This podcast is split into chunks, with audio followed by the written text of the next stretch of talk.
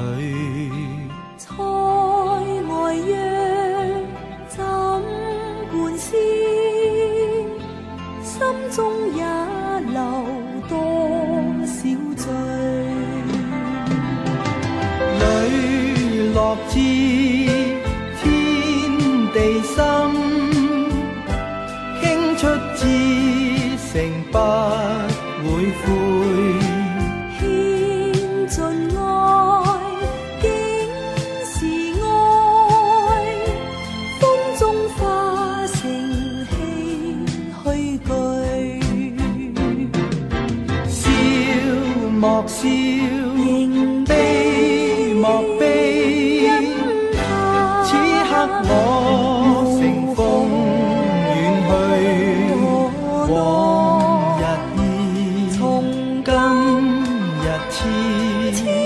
泪，他朝两忘。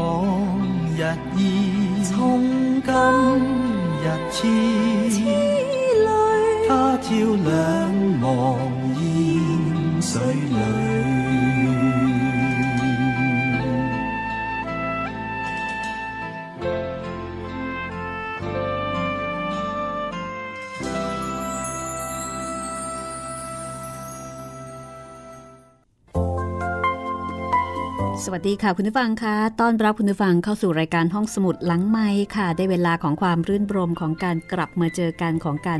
ท่องยุทธจักรด้วยกันอีกครั้งหนึ่งนะคะ แล้วก็สำหรับวันนี้มาถึงตอนที่ 70 แล้วค่ะแปดเทพอสูรมังกรฟ้านะคะ ผลงานของกิมย้ง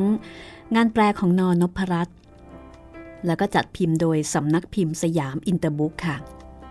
แล้วก็เล่าเรื่องให้คุณได้ฟังแบบเพลินๆ สบายๆ นะคะ อ่านให้ฟังย่อยให้ฟัง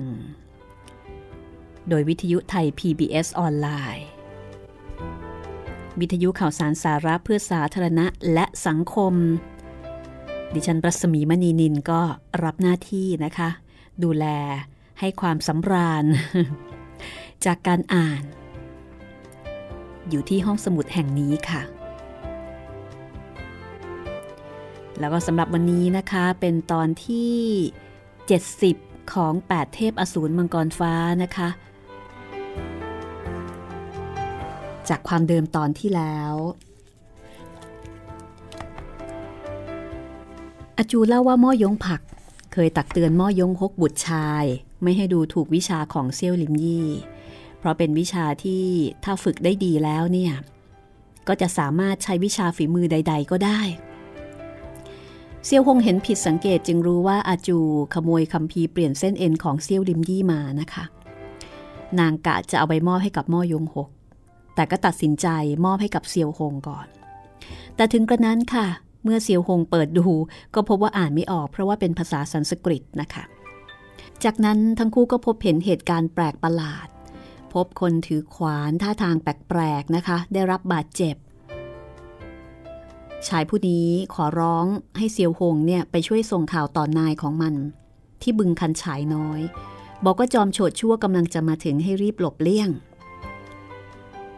เสียวหงก็เดาว่าจอมโฉดชั่วนี้อาจจะเป็นจอมโฉดชั่ว คนเดียวกับที่ตัวเองกำลังตามหา ก็รับปาก แล้วก็ไปที่บึงคันฉายน้อยเมื่อไปถึงนะคะก็ไปเจอหญิงสาวชุดม่วงกำลังก่อกวนชาวประมงที่นั่งตกปลา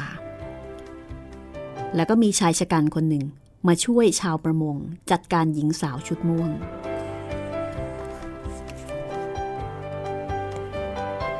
เรื่องราวมันชักจะซับซ้อนวุ่นวายนะคะ มีหลายคนเข้ามาเกี่ยวข้องเอาละค่ะ ตกลงเรื่องนี้มีที่มาที่ไปอย่างไรกันแน่นะคะ ต้องไปติดตามฟังด้วยตัวเอง 8 เทพอสูรมังกรฟ้าวันนี้เสนอตอนที่ 70 ค่ะ เชิญฟังค่ะ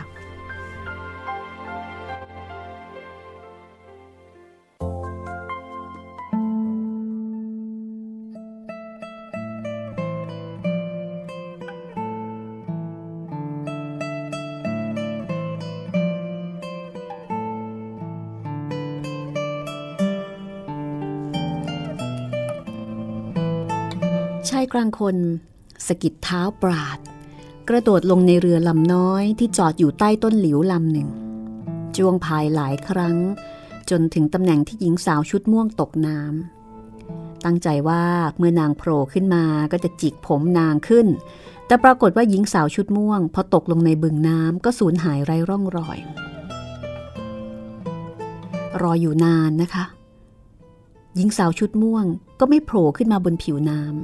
ำชายกลางคนนั้นก็รู้สึก ร้อนรุ่มใจ เพราะว่าถ้าพลั้งมือทำร้ายนางจมน้ำตายก็ออกจะเป็นการโหดร้ายไปหน่อย ก็ร้องดังๆ เรียกคนคนหนึ่งให้ออกมาว่า อาชา รีบออกมา ในกอไผ่ที่ห่างไกล มีเสียงสตรีนางหนึ่ง บอกว่า เรื่องอันใดข้าไม่ออกไป แต่มีคนจมน้ำตาย รีบออกมาช่วยคน ท่านจมน้ำตายหรือเปล่าล่ะ อย่าได้ล้อเล่นนะอาแช หากข้าจมน้ำตาย ไหนเลยจะพูดได้ รีบมาช่วยคนเถอะ ท่านจมน้ำตายข้าจะช่วยเหลือ แต่หากเป็นผู้อื่นจมน้ำตายข้าจะดูด้วยความสนุกสนานเสี่ยวหงกับอาจูกวาดตามอง ก็เห็นว่าเจ้าของเสียงนั้น เป็นผู้หญิง อายุประมาณ 35-36 ดวงตากลมโตกระจ่างดังดวงดาว คล้ายกับดวงตาสามารถพูดได้ นางสวมชุดกันน้ำสีเขียวอ่อน ขับเน้นให้เห็นร่างที่อรชรอ่อนแอนมาก นางสวมชุดกันน้ำเรียบร้อย คาดว่า พอได้ยินชายกลางคนร้องบอกให้ช่วยคน ก็ผลัดเปลี่ยนเสื้อผ้า ทางหนึ่ง ยั่วย้าให้เขาร้อนรุ่ม ทางหนึ่งกลับผัดเปลี่ยนเป็นสวมชุดกันน้ำโดยเร็ว ชายกลางคนก็พยายาม เร่งให้นางเนี่ย ลงไปช่วยหญิงสาวชุดม่วง แต่ว่า หญิงผู้นี้กลับโยกโย ข้าต้องถามก่อน หากฝ่ายตรงข้ามเป็นบุรุษข้าจะช่วย แต่ถ้าเป็นสตรีก็ไม่ต้องพูดถึง เสี่ยวหงกับอาจูได้ฟังก็แปลกใจนะคะ เพราะว่าปกติแล้ว ผู้หญิงจะไม่ยอมลงน้ำไปช่วยผู้ชาย เพื่อหลีกเลี่ยงจากการถูกกอดรัดในน้ำแต่ทำไมผู้หญิงคนนี้ถึงตรงกันข้าม ต้องการจะช่วยแค่ผู้ชาย แต่ว่าไม่ช่วยผู้หญิงด้วยกัน ชายกลางคนนั้นกระทืบเท้าที่หัวเรือแล้วก็กล่าวอย่างร้อนรุ่มว่า นี่เป็นโกเนี้ยน้อย อายุแค่สิบห้าปี ท่านอย่าได้คิดมากไปหน่อยเลยนะ โกเนี้ยน้อยเป็นยังไง ท่านผู้นี้ไม่ว่าจะเป็นโกเนี้ยน้อยอายุ 14-15 จนถึงสตรีชราอายุ 7-80 ปี ล้วนไม่ นางความจริงคิดจะบอกก็ล้วนไม่ปฏิเสธแต่สายตาเหลือบเห็นเซียวหงกับอาจูก็หน้าแดงรีบยกมือปิดปากตัวเองไว้ ไม่คิดว่ามีบุคคลที่สามที่สี่ดวงตาของนางปรากฏรอยยิ้มผุดพราย ชายกลางคนนั้นก็รีบอ้อนวอนขอให้นางช่วยเหลือ อาชารีบช่วยเหลือนางขึ้นมา ข้ายินดีรับปากท่านทุกประการ และถ้าข้าต้องการจะให้ท่านพักอยู่ที่นี่ตลอดไป ท่านจะรับปากข้าหรือเปล่า เออเรื่องนี้ หากว่าท่านไม่รักษาคำพูด หลอกให้ข้าปราบปลื้มปิติชั่วครู่ชั่วยามยังดี แต่แม้กระทั่งเช่นนี้ ท่านก็ยังไม่ยินยอม เสี่ยวหงกับอาจูสบตากัน ทั้งคู่ประหลาดใจนะคะ เพราะว่าผู้หญิงผู้ชายคู่นี้เนี่ยอายุอานามไม่น้อย แต่แสดงออกคล้ายหนุ่มสาวที่ตกอยู่ในห่วงรัก ดูแล้วไม่น่าจะใช่สามีภรรยา แล้วไปเถอะ ไม่ต้องช่วยเหลือแล้วล่ะ โกเนียน้อยนี้ ใช้อาวุธลับชั่วร้าย ลอบทำร้ายข้าถึงตายก็สาสม พวกเรากลับกันเถอะ แต่ไม่คาดทำไมถึงไม่ช่วยเหลือล่ะ ถ้าเช่นนั้นข้าจะช่วยเหลือ นางซัดอาวุธลับใส่ท่านเหรอทำไมถึงซัดทำร้ายท่านไม่ตายล่ะ แล้วนางก็ลอยตัวพุ่งร่างลงในบึงน้ำนางมีวิชาตัวเบาสูงเยี่ยมยิ่ง ทันทีที่พุ่งร่างลงน้ำนะคะ มีเสียงซาเบาๆสะเก็ดน้ำไม่กระจาย คนก็ดำลงถึงก้นสระจากนั้นบังเกิดเสียงกราวใหญ่ หญิงงามนั้นยกสองมือ ช้อนร่างหญิงสาวชุดม่วง โผล่ศีรษะพ้นผิวน้ำ ชายกลางคนก็ดีใจ ยื่นมือรับร่างของหญิงสาวชุดม่วง เห็นนางหลับตาเหมือนกับสิ้นลมหายใจแล้ว หญิงงามผู้นั้นก็บอกว่า อย่าได้กระทบถูกนางนะ ท่านผู้นี้งมงายในราคะ ไว้วางใจไม่ได้ เหลวไหล ในชีวิตของข้าไม่เคยงมงายในราคะมาก่อน มีผิด ท่านไม่เคยงมงายในราคะมาก่อน เพียงชมชอบสตรีที่อัปลักษณ์ เอ๊ะ นางยื่นมือลูบคลำตำแหน่งหัวใจของหญิงสาวก็พบว่าหัวใจหยุดเต้นแล้ว หญิงงามผู้นี้เชี่ยวชาญวิชาทางน้ำ ความจริงเข้าใจว่าในเวลาอันสั้นเช่นนี้ผู้คนไม่จมน้ำตาย แต่มีคาด หญิงสาวชุดม่วง ร่างกายอ่อนแอกลับเสียชีวิตไป นางอดมีสีหน้าละอายใจมิได้ อุ้มนางกระโดดขึ้นฝั่งแล้วก็บอกว่า พวกเราหาทางช่วยเหลือนาง แล้วก็วิ่งปราดไปยังป่าไผ่ชายกลางคนนั้น ก้มกาย หิวร่างชาวประมงนั้นขึ้นแล้วก็กล่าวกับเซียวหงว่า พี่ท่านมีนามสูงส่งว่าอะไร ให้เกียรติมาที่นี่ไม่ทราบมีกิจธุระใด เซียวหงเห็นหญิงสาวชุดม่วงเสียชีวิต แต่ชายกลางคนยังคงรักษาบุคลิกเอาไว้ในใจ ก็รู้สึกนับถือเลื่อมใสนะคะ คือรักษากิริยายังคงยังคงนิ่งอยู่ได้ ข้าเป็นชาวขีตัน นามเซียวหง ได้รับไหว้วานจากสหายสองคนให้เดินทางมาส่งข่าว ในยุทธจักรไม่มีผู้ใดไม่เคยได้ยินชื่อเคียวหง แต่เมื่อเขาล่วงรู้แท้เดิมของตัวเอง ก็เรียกตัวเองเป็นเซียวหง แล้วก็บอกว่าเป็นชาวขีตั้นนะคะ ชายกลางคนนั้นย่อมไม่เคยได้ยินชื่อเซียวหงมาก่อน ชายผู้นั้นก็ถามว่า ใครเป็นคนใช้มา แล้วก็ต้องการจะส่งข่าวอะไร เสี่ยวหงก็บอกว่าคนที่ใช้มา คนที่ไหว้วาน คนหนึ่งใช้ขวานคู่ คนหนึ่งใช้กระบองทองเหลือง บอกว่าแซ่โป และทั้งสองล้วนได้รับบาดเจ็บ ชายกลางคนพอได้ฟังก็ใจหายว่า อาการบาดเจ็บของทั้งคู่เป็นอย่างไร และตอนนี้อยู่ที่ไหน พี่เซียว คนทั้งคู่เป็นสหายของข้ารบกวนให้ชี้แนะข้าข้าจะรีบรุดไปช่วยเหลือ ชาวประมงนั้นก็รีบกล่าวว่าทท่านนำพาข้าไป เซียวหงเห็นคนทั้งสอง ถือคุณธรรมน้ำมิตรในใจบังเกิดความเลื่อมใส คนทั้งคู่ถึงแม้จะได้รับบาดเจ็บ แต่ไม่มีอันตรายถึงแก่ชีวิตอยู่ที่ตัวเมืองด้านนั้นชายกลางคนประสานมือคารวะกล่าวคำว่าขอบคุณ แล้วก็หิ้วร่างชาวประมงนั้น วิ่งตะบึงไปยังเส้นทางเมื่อขามาของเคียวหง แต่แล้วยามนั้นในป่าไผ่ก็มีเสียงของหญิงงามนางนั้นร้องว่า รีบมาเดี๋ยวนี้นะ ท่านมาดูนี่ ที่เป็นอะไร ชายกลางคนนั้นชะงักเท้า ขณะลังเล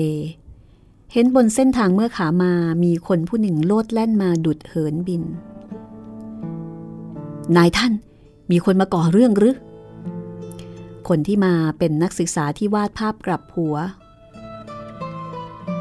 เสี่ยวหงก็นึกในใจว่าตอนแรก คิดว่านักศึกษาผู้นี้ เป็นคนขัดขวาง ไม่ให้มาส่งข่าวทันนะคะ แต่ที่แท้เป็นพวกเดียวกับคนใช้ขวานแล้วก็คนถือกระบองทองเหลืองคนนี้ เพราะฉะนั้นเจ้านายที่พวกมันเอ่ยถึงก็น่าจะหมายถึงชายกลางคนผู้นี้ นักศึกษานี้พอพบเห็นเซียวหงกับอาจูก็งงงันวูบพอเห็นชาวประมงนี้ตกอยู่ในร่างแหก็ทั้งแตกตื่น ทั้งเดือดดาน แล้วก็ได้ยินเสียงหญิงงามในป่าไผ่ ส่งเสียงร้องด้วยความร้อนรุ่มลนลานกว่าเดิม ว่าทำไมถึงยังไม่รีบมา ชายกลางคนหิ้วร่างชาวประมงนั้น สาวเท้าก้าวปราดไปในป่าไผ่เซียวหงสังเกตว่า คนผู้นี้พอเคลื่อนไหว ก็แสดงออกถึงพลังฝีมือเหนือธรรมดา เสี่ยวหงยืดมือข้างหนึ่งประคองข้างเอวของอาจู เร่งรุดเคียงบ่าเคียงไหลไป ชั่วพริบตาบรรลุถึงป่าไผ่ เห็นต้นไผ่ที่นี่เป็นปล้องสี่เหลี่ยม พอเข้าไปข้างใน ก็พบว่ามีการปลูกสร้างกระท่อมไม้ไผ่สามหลัง มีโครงสร้างที่ประณีตงดงาม หญิงงามนั้นออกมาจากกระท่อมแล้วก็ร้องเรียกให้เข้าไปดูอะไรบางอย่าง เสี่ยวหง เห็นในมือของนางถือจี้ทองคำชิ้นหนึ่ง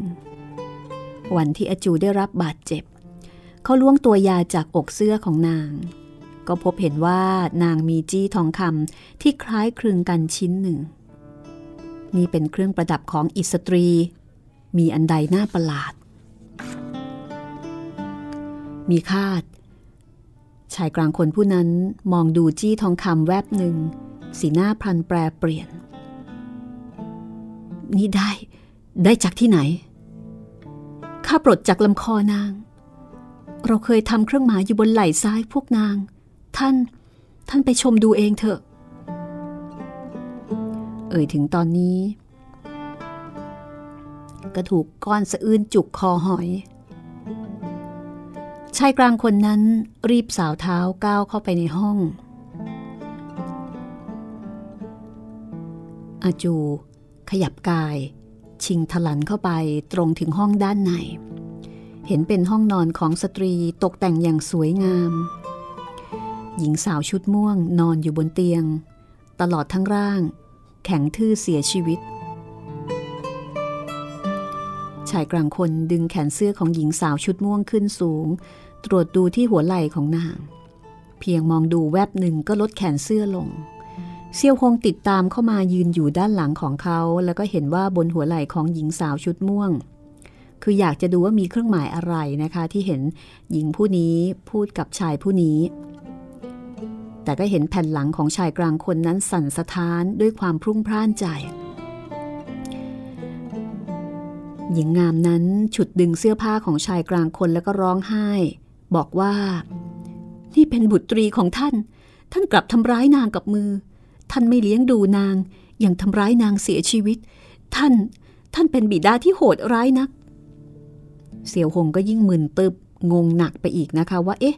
ทำไมหญิงสาวชุดม่วงผู้นี้ถึงกลับกลายเป็นลูกสาวของพวกมัน หรือว่า หญิงสาวผู้นี้เมื่อเกิดมาได้ไม่นาน ก็ฝากให้ผู้อื่นเลี้ยงดู จี้ทองคำกับเครื่องหมายบนไหล่ซ้าย เป็นสัญลักษณ์ให้พ่อแม่ของนางใช้จำแนกจดจำ จากนั้นพรันเห็นอจู หลั่งน้ำตานองหน้า สายร่างโงนเงินแล้วก็ล้มเฉียงเฉียงลงบนเตียง เสี่ยวหงก็ใจหายรีบยื่นมือประคอง พอก้มเอวลง เห็นหญิงสาวชุดม่วง ที่นอนอยู่บนเตียงอะนะคะ กรอกตาเล็กน้อย นางความจริงหลับตาออก แต่ลูกตากลิ้งกรอบ แม้ว่ากางกั้นด้วยเปลือกตาก็ยังสังเกตออก คือยังไม่ตาย ตอนนั้นเซียวหงก็ไม่ทันสังเกตอะไรมาก เพราะว่ากำลังเป็นห่วงอาจูก็ถามว่าอาจูนี่เป็นอะไรข้าข้าเห็นโกเนี้ยนางนี้ประสบชะตากรรม ก็รู้สึกเสียใจ เสี่ยวหงยื่นมือแตะตรวจชีพจรหญิงสาวชุดม่วงนะคะ ในขณะที่หญิงงามนั้นก็ร้องไห้แล้วก็บอกว่า หัวใจของหญิงสาวนี่หยุดเต้นไปแล้ว ลมหายใจก็ขาดหาย คงไม่อาจจะแก้ไขให้ฟื้นคืนชีวิตได้เสี่ยวหงเกรงกำลังเล็กน้อย แผ่พุ่งไปตามชีพจรของนาง จากนั้นสลายพลัง รู้สึกว่าภายในร่างของหญิงสาวเนี่ย ปรากฏกำลังภายในสายหนึ่งกระแทกสะท้อนกลับมา แสดงว่านางกำลังโคจรพลังต้านทาน โกเนี้ยที่ซุกซนถึงเพียงนี้ ยากจะพบพานจริง ๆ หญิงงามนั้นได้ยินเคียวหงพูดแบบนั้นก็โกรธนะคะ ท่านเป็นใคร ออกไปเดี๋ยวนี้นะข้าสูญเสียบุตรี ท่านพูดจาเหลวไหลอันใด ท่านสูญเสียบุตรีข้าจะแก้ไขให้ฟื้นคืนชีวิตเป็นอย่างไร แล้วก็จี้นิ้ว คือจี้จุดไปยังจุดเส้นที่วางเอวของหญิงสาวชุดม่วง เขียวหงแผ่พุ่งพลังเข้าไปทำให้หญิงสาวชุดม่วงเนี่ยบังเกิดอาการคันแล้วก็ชานะคะพรันนางก็หัวรอกคิกคัก กระโดดปราดขึ้นจากเตียง ยื่นมือซ้าย แตะหัวไหล่ของเซียวหง กลายเป็นว่า ตายและฟื้นคืนชีพได้ ทุกคนก็ตื่นเต้นยินดี ที่แท้เจ้าขู่เรา ชายกลางคนยิ้ม หญิงงามนั้นก็หัวรอดทั้งน้ำตา บุตรีที่อาภัพของเราพรางกลางแขนออกแล้วก็สวมกอดนาง มิคาดเซียวหงสะบัดมือกลับหลังเวียงร่างหญิงชุดม่วงออกไป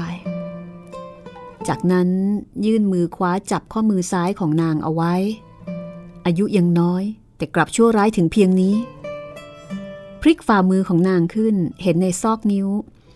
มีเข็มเล็กละเอียดสีเขียวเล่มหนึ่ง มองปราดเดียวก็รู้ว่าบนเข็มเนี่ยฉาบพิษร้าย นางแซงเป็นยื่นมือเกาะไหล่เซียวหงนะคะ แล้วก็คิดจะปักเข็มเล่มนี้ใส่ร่างของเขา ดีที่เซียวหงเนี่ยมีสายตาที่แหลมคมแล้วก็มือว่องไว ก็ไม่พลาดพลั้งเสียทีหญิงสาวชุดม่วง ถูกเซียวหงตบจนครึ่งซีกหน้าบวมพอง ถูกคว้าจับข้อมือไว้มีเพียงไม่อาจจะซุกซ่อนเข็มพิษ ร่างซีกซ้ายถึงกับชาด้านไรเรี่ยวแรง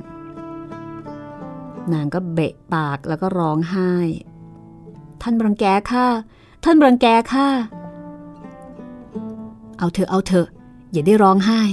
เจ้าอยู่ดีๆ ก็ใช้อาวุธลับอาบยาพิษคิดทำร้ายผู้อื่น สมควรได้รับการสั่งสอน หญิงสาวชุดม่วงก็ร้องไห้บอกว่า เข็มสีเขียวนี้ ยังไม่จัดว่าร้ายกาจที่สุด ข้ายังมีอาวุธลับอีกมากมายที่ยังไม่ได้ใช้ออก เสียวหงก็กล่าวเสียงเย็นชาว่า ท่านทำไมถึงไม่ใช้ฝุ่นไร้สภาพ ผงสรานบรม น้ำสุกนิรันด์แล้วก็ตะปูทะลวงใจล่ะ ปรากฏว่า หญิงสาวชุดม่วง ถึงกับหยุดร้องไห้ แล้วก็ถามด้วยความตกใจว่า ท่าน ท่านรู้ได้ยังไงข้ารู้ว่า อาจารย์ของท่าน คือเท่าประหลาด แดนแชซก ดังนั้นจึงรู้ว่า ท่านมีอาวุธลับชั่วร้ายมากมายปานนี้คำพูดพอกล่าวไปทุกคนก็ใจหายว่า เท่าประหลาด แชซกเต็งเป็นยอดฝีมือฝ่ายอธรรมฆ่าคนราวผักปลา ยอดวิชาสลายพลังใช้ทำลายพลังลมปราณของผู้คนโดยเฉพาะ ละเมิดข้อห้ามของผู้ฝึกปรือวิชาบู แต่จนใจที่มันมีพลังฝีมือสูงเยี่ยมไม่ไม่ว่าใคร ก็ไม่อาจทำอย่างไรกับมันได้ อย่างดีที่มันผู้นี้น้อยครั้งจะเข้าสู่แผ่นดินตรงงวนดังนั้นจึงไม่ได้ก่อเป็นเพศภัยร้ายแรง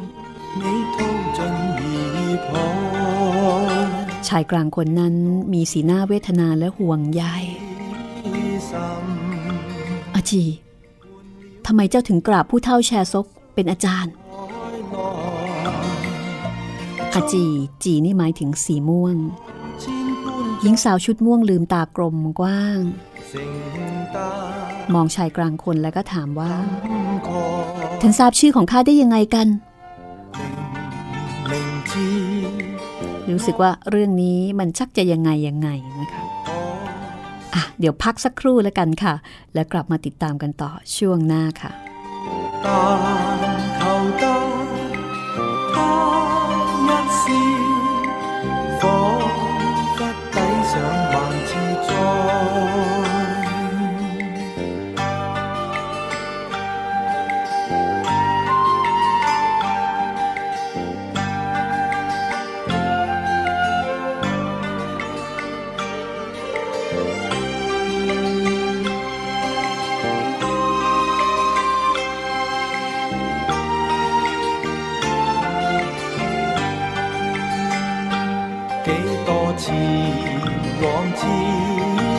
心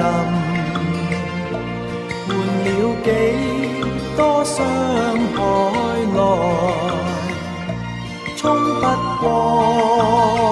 千般障碍，承得断肠感。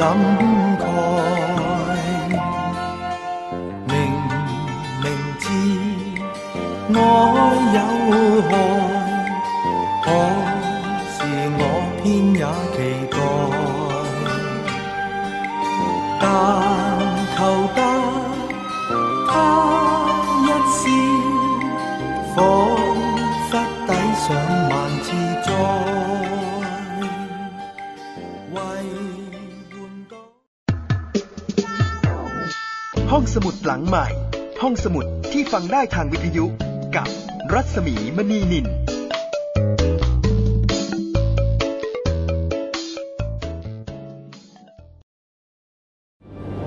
มันคือภัยเงียบอันน่าสะพรึง ซึ่งคนไทยทุกคนควรรับรู้ ทุกวันนี้กรุงเทพมหานครต้องใช้กำลังคนมากมายในการเก็บขยะมากถึง 8,500 ตันต่อวัน เป็นถุงพลาสติกถึงร้อยละ 21 หรือ 1,800 ตันต่อวัน กลายเป็นกองขยะถุงพลาสติกประมาณ 73,036 ล้านใบต่อปี ลองคิดดูว่า ถุงพลาสติกหนึ่งใบ ต้องใช้เวลาย่อยสลาย 450 ปี ที่เหลือจะใช้เวลาอีกนานเท่าใด และเมื่อเผาถุงพลาสติก จะเกิดเป็นมลภาวะทางอากาศมากมายทำให้โลกร้อน และยังทำให้เกิดสารไดออกซิน ซึ่งเป็นสารก่อมะเร็ง รู้อย่างนี้แล้ว คงต้องตัดสินใจเอาเองว่า ถุงพลาสติกยังจำเป็นสำหรับคุณอีกหรือไม่ ลด เลิก เพื่อช่วยโลก ไทย PBS ชวนคนไทยลดใช้ถุงพลาสติก ติกใช้เวลาย่อยสลายนานสูงสุดถึง 450 ปีค่ะ ดังนั้นถ้าเราทุกคนใช้ถุงพลาสติกทุกวัน ในไม่ช้าก็จะเกิดปัญหาขยะล้นเมือง แต่ปัญหานี้พวกเราทุกคนสามารถร่วมกันแก้ไขได้นะคะหันมาใช้ถุงผ้าแทนถุงพลาสติก เริ่มตั้งแต่วันนี้เพื่อเมืองไทยของเราค่ะ ลดเลิกเพื่อช่วยโลก ไทย PBS ชวนคนไทยลดใช้ถุงพลาสติก ห้องสมุดหลังใหม่ ห้องสมุดที่ฟังได้ทางวิทยุกับรัศมีมณีนิน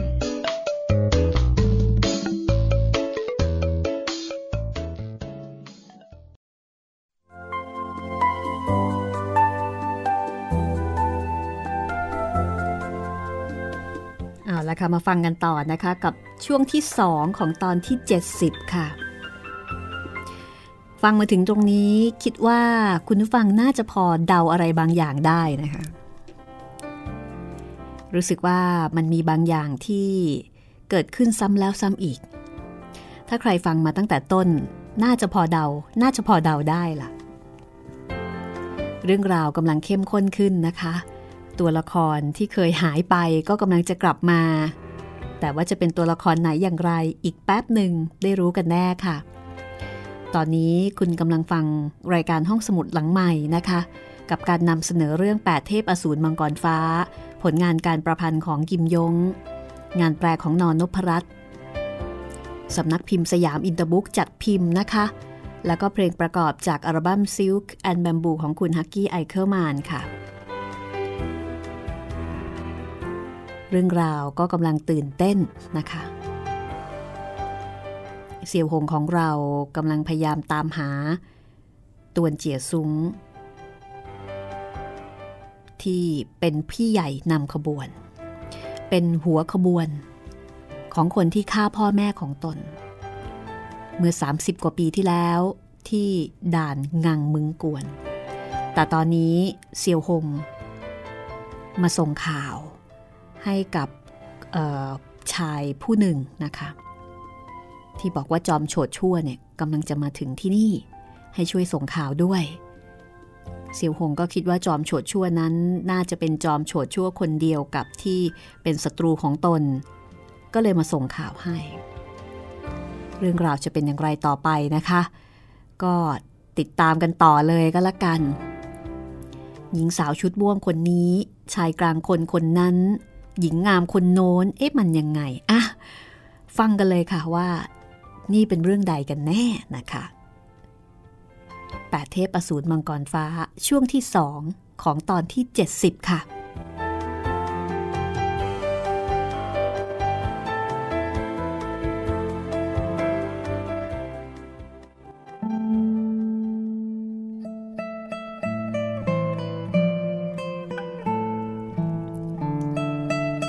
ชายกลางคนทอดถอนใจแล้วก็บอกว่า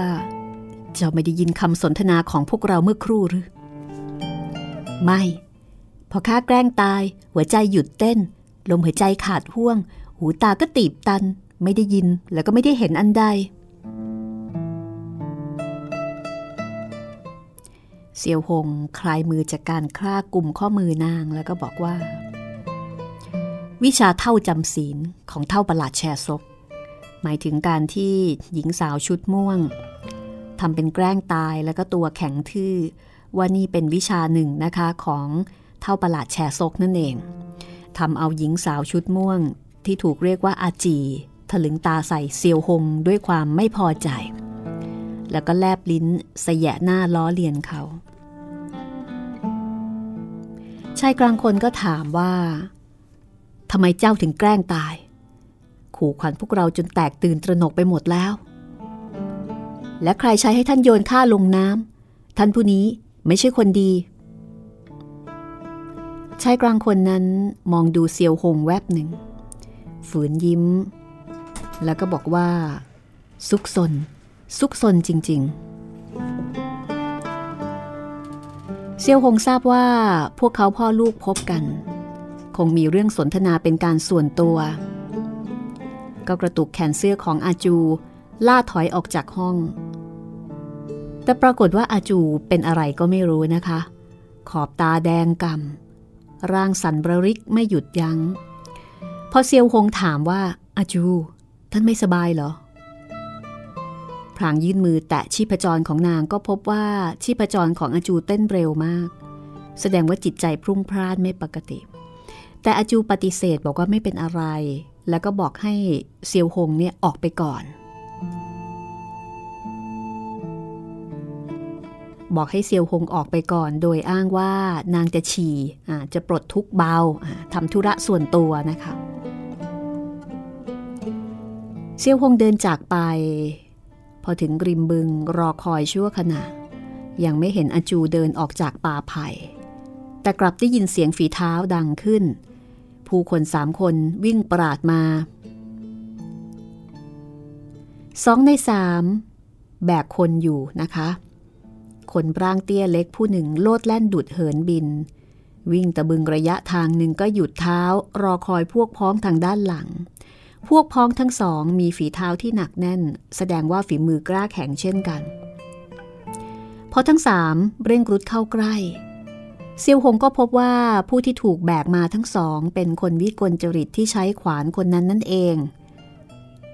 อีกคนหนึ่งเป็นชายชะกันแซ่โป คนที่ร่างเตี้ยเล็กบอกว่า นายท่าน จอมโฉดชั่วรุดมาแล้ว พวกเรารีบไปเถอะชายกลางคนนั้นรีบจูงมือหญิงงามกับอาจีออกจากป่าไผ่บนใบหน้าของชายกลางคนกับหญิงงามล้วนประดับด้วยรอยคราบน้ำตา แต่อาจียิ้มแย้มแจ่มใสเหมือนกับไม่มีเรื่องใดเกิดขึ้น จากนั้นอาจูก็เดินออกจากป่าไผ่มาถึงข้างกายของเซียวหง ชายกลางคน คลายมือจากสตรีทั้งสอง เดินมาถึงข้างกายของคนที่ได้รับบาดเจ็บทั้งคู่ แตะตรวจชีพจร พอพบว่าไม่มีอันตรายถึงแก่ชีวิต ก็มีสีหน้าสีตาที่ดีขึ้น ท่านทั้งสามลำบากมากแล้ว พี่โก้กับพี่โปไม่เป็นอะไรข้าก็สบายใจ ชายกลางคนเรียกสองคนนั้นว่าพี่ แต่คนทั้งสามกลับน้อมกายคารวะด้วยสีหน้าท่าทางเคารพนอบน้อม เรียนนายท่าน กระหม่อมสร้างสถานการณ์พรางตาที่เชิงสะพานหินเขียว ขัดขวางจอมโฉดชั่วเอาไว้ชั่วขณะ เกรงว่ามันจะค้นพบเลสไนได้โดยเร็ว ขอให้นายท่านออกเดินทางในบัดดลด้วยเถิด ตระกูลเราโชคร้าย ปรากฏคนต่ำช้าเช่นนี้ขึ้น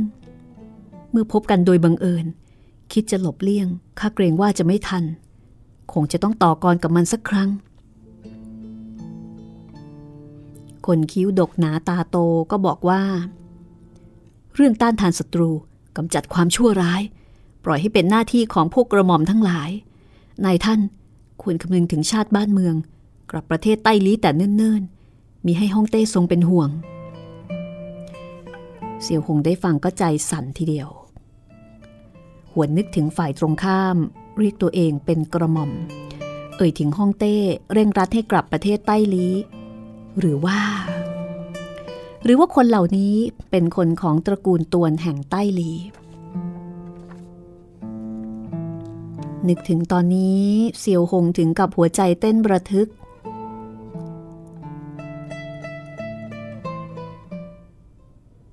หรือว่าตะข่ายฟ้าแน่นหนา ไม่มีรูให้เล็ดลอด วันนี้ประจวบกับพบพานโจรร้ายตวนเจียซุ้ง จากนั้นได้ยินเสียงคำรามดังยาวนานมาจากที่ห่างไกล เป็นซุ้มเสียงคล้ายโลหะกระทบกัน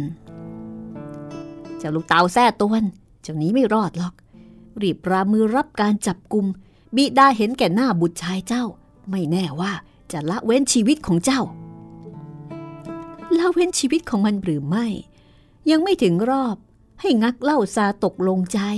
ทั้งหมดนี้ล้วนขึ้นอยู่กับพี่ใหญ่จะเป็นคนตัดสินใจต่างหาก เด็กแท้ตวน หากเจ้ารู้จักดีชั่ว ย่อมประเสริฐกว่าไม่รู้จักดีชั่ว เซียวหงได้ยินคนเหล่านี้ เอ่ยถึงคนแท้ตวนสกิดความสงสัย ให้มากขึ้น พรันปรากฏมือน้อยๆ ข้างหนึ่ง ยื่นมายึดกุมมือของเขา เป็นอาจูนั่นเอง แต่ตอนนี้อาจูมีสีหน้าซีดขาว ใจกลางฝ่ามือก็เย็นเฉียบ ชุ่มไปด้วยหยาดเหงื่ออาจู ร่างกายของท่านเป็นอย่างไรข้ากลัว อยู่ข้างกายข้าแล้วยังจะกลัวอะไรอีก คนผู้นี้ เหมือนกับว่า จะเป็นคนแท้ตวนแห่งใต้ลีอาจูไม่แสดงความคิดเห็นอันใด ริมฝีปากสั่นระริกเล็กน้อย และความจริงก็คือ ชายกลางคนผู้นี้ เป็นพระอนุชาของป้อเตียตีแห่งใต้ลีจริง ๆ นี่คือตวนเจียสูงค่ะ คิดว่าคุณผู้ฟังหลายท่าน คงพอจะเดาได้ตั้งแต่แรกนะคะต้วนเจียซุ้งเมื่อยังอยู่ในวัยหนุ่ม ท่องทั่วแผ่นดินตรงง้วน ฝากรักอยู่ทุกแห่งหน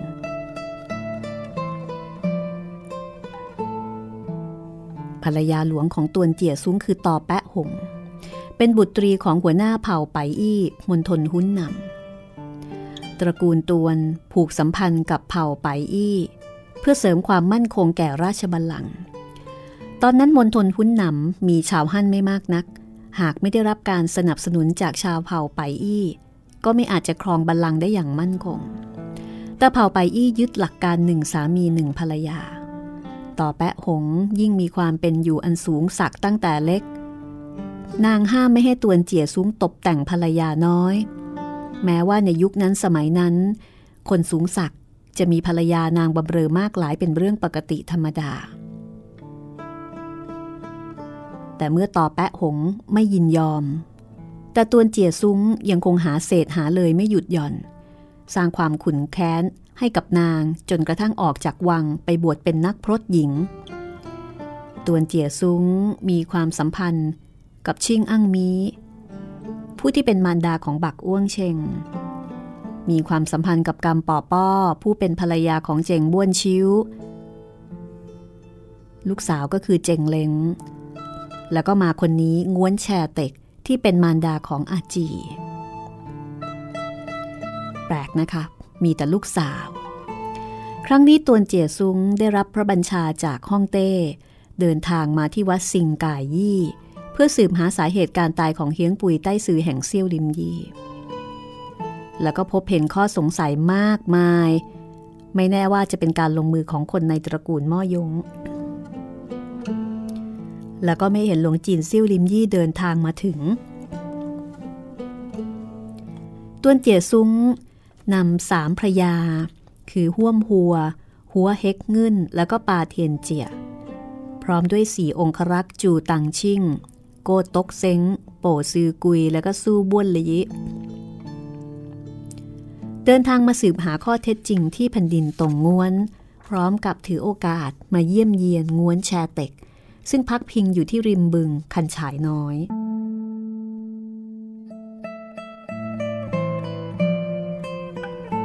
แฟนเยอะนะคะสำหรับตัวเจียซุ้ง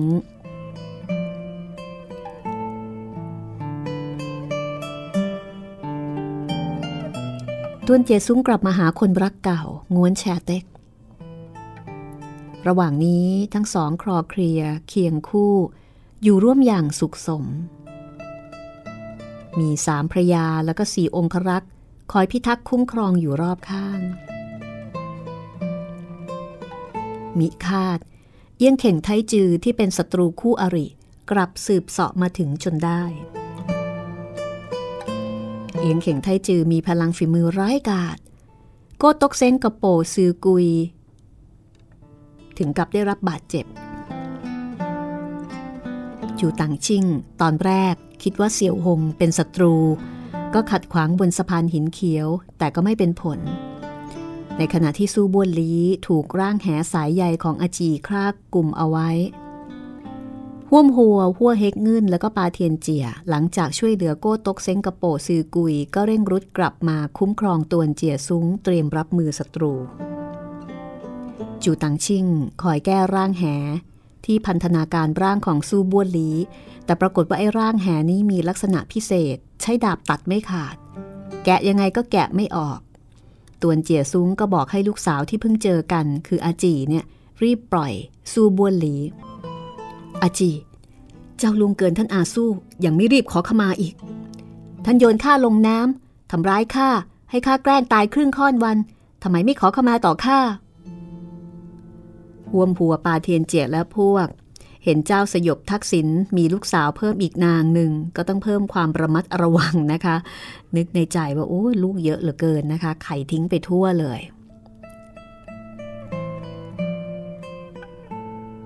ปรากฏว่า ในขณะที่พ่อลูกกำลังโต้เถียงกันเซียวหงเห็นอาจีเนี่ยเป็นเด็กที่ดื้อรั้นไร้มารยาท ก็รู้สึกไม่ค่อยพอใจ แล้วก็รู้สึกชอบใจในตัวสู้บ้วนลีนะคะ ที่เป็นลูกผู้ชายที่เข้มแข็ง ก็สอดมือเข้าไปหิ้วร่างของสู้บ้วนลีแล้วก็บอกว่า พี่สู้ ดูท่าทางสายใยนี้ พอถูกน้ำก็ผ่อนคลายข้าจะแช่น้ำให้ท่านเอง เดินถึงริมบึงแล้วก็จับร่างของซูบ้วนลีที่ถูกมัดอยู่ในร่างแหเนี่ยลงในน้ำ ปรากฏว่าจริงตามนั้นนะคะ ร่างแหสายใยพอถูกน้ำก็อ่อนนุ่ม เสี่ยวหงก็ยื่นมือแก้ร่างแหออกได้สำเร็จ ซูบัวลีก็กล่าวขอบคุณเบาๆ เสี่ยวหงเก็บร่างแหสายใยที่ค่อนข้างจะเหนียวแน่นปากนั้นนะคะ แล้วก็ขยำเป็นก้อนกลม กลับกลายเป็นขนาดเท่ากำปั้นเด็กผู้หญิงซุกซนนี้ยากจะต่อแย่ ข้าตบหน้านางไปฉาดหนึ่ง ระบายโทสะให้กับท่านแล้ว เสี่ยวหงยิ้มแล้วก็พูดกับซูบ้วนลีนะคะซูบ้วนลีก็เหมือนกับโอ้ยแหมปวดหัวเหลือเกินนะคะเป็นลูกของเจ้านายทำอะไรได้อาจีเดินเข้ามาหาเซียวหง แบมือออกแล้วก็บอกว่า คืนมา คืนมาให้ข้าเดี๋ยวนี้ แต่เซียวหงยกมือทำท่าจะตบตีอาจีก็ตกใจนะคะ จริง ๆ แล้วเซียวหงเนี่ยเพียงแค่จะขู่เท่านั้นเอง แล้วก็ซุกเก็บร่างแหเอาไว้ในอกเสื้อ เขาคาดคำนวณว่าชายกลางคนผู้นี้เป็นศัตรูคู่แค้นของตัวเอง อาจีเป็นลูกสาวของฝ่ายตรงข้าม ร่างแหสายใหญ่นี้ถือเป็นอาวุธชนิดหนึ่ง เพราะฉะนั้นไม่คืน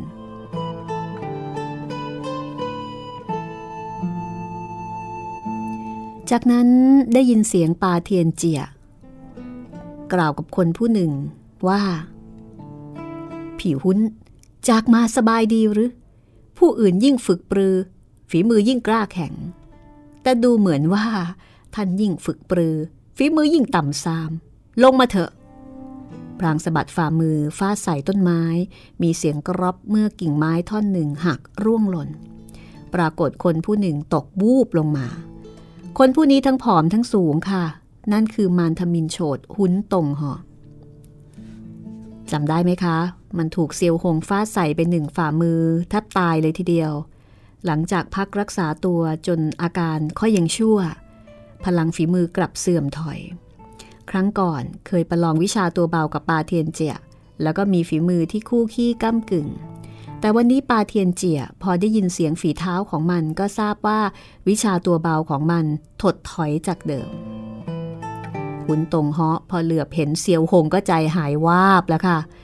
สะบัดหน้ากลับไปแล้วก็ชักนำผู้คนสามคน มาจากทางน้อยจากทางน้อยริมบึง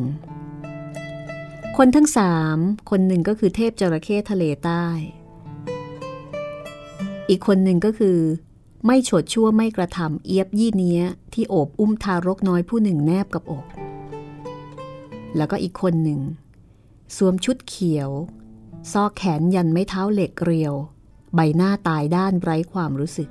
นี่แหละค่ะ จอมโฉดชั่วสุดสามานเอี้ยงเข่งไทจือ คนนี้เป็นองค์ชายนอกราชบัลลังก์ของประเทศไต้ลีนะคะเอียงเข่งไทจือนั้น น้อยครั้งที่จะปรากฏโฉม เพราะฉะนั้นเซียวหงไม่รู้จัก แต่ตัวเจียซุ้งและพวก เคยรับทราบฝีมือของมันนะคะ ก็ค่อนข้างจะเกรงกลัวแหละค่ะ เพราะว่าเอียงเข่งไทจือ ฝึกปรือทั้งวิชาธรรมะและอาธรรม แตกชั้นดัชนีเอกสุริยันของตระกูลตวน เพราะถือเป็นคนตระกูลตวนด้วย แล้วก็ยังเรียนรู้วิชาฝีมือฝ่ายอาธรรมตวนเจียซุงนั้นสำนึกตัวว่าตนไม่ใช่คู่มือของเอียงเข่งไทเจอหวมหัวซึ่งเป็นหนึ่งในคล้ายๆ กับเป็นมหาเสนาบดีของใต้ลี ก็บอกกับตวนเจียซุงว่า นายท่าน จอมโฉชั่วผู้นี้ไม่มีเจตนาดี ท่านโปรดคำนึงถึงชาติบ้านเมือง รีบไปเชิญหลวงจีนจากวัดเทียนเล็งยี่มาเถอะ วัดเทียนเล็งยี่อยู่ในประเทศใต้ลีอันไกลโพ้น ไหนเลยจะเชื้อเชิญคนมาได้คำพูดนี้หมายความว่าขอให้ตวนเจียสูงกลับประเทศใต้ลี พร้อมกันนั้นยังมีเจตนาข่มขู่เอี้ยงเข่งไทจือ เข้าใจว่าหลวงจีนวัดเทียนเล่งยี่อยู่ละแวกใกล้เคียง เอียงเข่งไทจือสืบเชื้อสายจากตระกูลตวน ย่อมทราบความร้ายกาจของหลวงจีนวัดเทียนเล่งยี่ตวนเจียซุ้งรู้ดีว่าตอนนี้สถานการณ์คับขันอันตราย แต่ในกลุ่มของคนใต้ลีตวนเจียซุ้งถือว่ามีฝีมือสูงเยี่ยมที่สุด หากถอนตัวหลบหนีจะพบหน้าผู้คนได้อย่างไร อย่าว่าแต่ตอนนี้นะคะ มีคนรักแล้วก็ลูกสาว ที่เพิ่งเจอกันเนี่ยอยู่เคียงข้าง ไหนเลยยินยอมเสื่อมเสียหน้าตวนเจียซุ้งก็เลยบอกว่า เรื่องของตระกูลตวนแห่งใต้ลีเรา ต้องสะสางในแผ่นดินซองช่างหน้าหัวร่อนัก เอียบยี่เนี้ย ก็บอกว่าตวนเจียซุง ทุกครั้งที่พบเห็นท่าน มักจะอยู่ร่วมกับหญิงงามสครานโฉมนับว่าเสพสุขไม่น้อย เทพจระเข้ทะเลใต้ก็บอกว่า เจ้าลูกเตาเสพสุขให้มากถือกำเนิดลูกชายคนหนึ่ง ไม่ยอมกราบข้าเป็นอาจารย์ข้าจะตัดร่างมันเอง แล้วก็ดึงกันไกลปากจระเข้จากข้างกาย โถมเข้าหาตวนเจียซุง เซียวฮงได้ยินเสียงเอียบยี่เนี้ย เรียกชายกลางคนตวนเจียซุ้ง ก็แสดงว่าตัวเองเนี่ยคาดเดาไม่ผิดนะคะ เป็นตวนเจียซุ้งจริง ๆ ก็หันไปพูดกับอาจูเบาๆว่า เป็นมันจริง ๆ ด้วยอาจูถึงกับกล่าวเสียงสั่นสะท้านว่า ท่าน ท่านคิดจะฉวยโอกาสซ้ำเติมคนเหรอ เสี่ยวหงพรุ่งพร่านใจ ทั้งเดือดดานทั้งยินดี ความแค้นของท่านพ่อท่านแม่ รวมไปถึงพ่อแม่บุญธรรมของข้า และอาจารย์ผู้มีพระคุณ ตลอดจนความแค้นที่ข้าถูกปรักปรำยังจะคำนึงถึงคุณธรรมบูลิมอีกเหรออาจู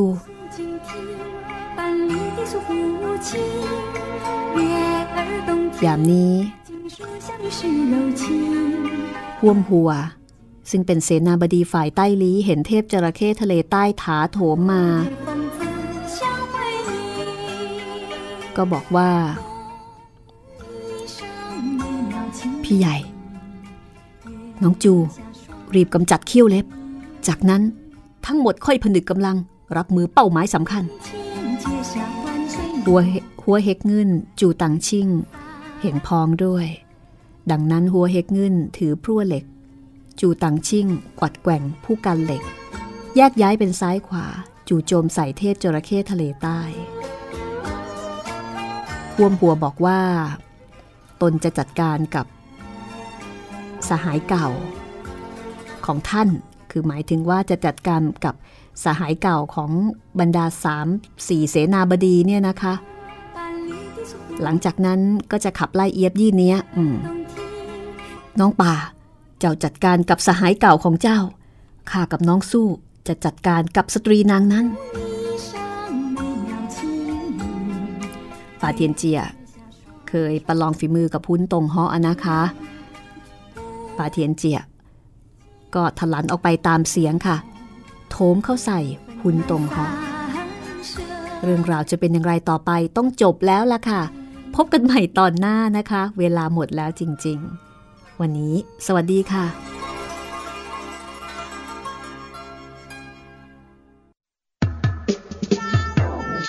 ห้องสมุดหลังใหม่ ห้องสมุดที่ฟังได้ทางวิทยุกับรัศมีมณีนิน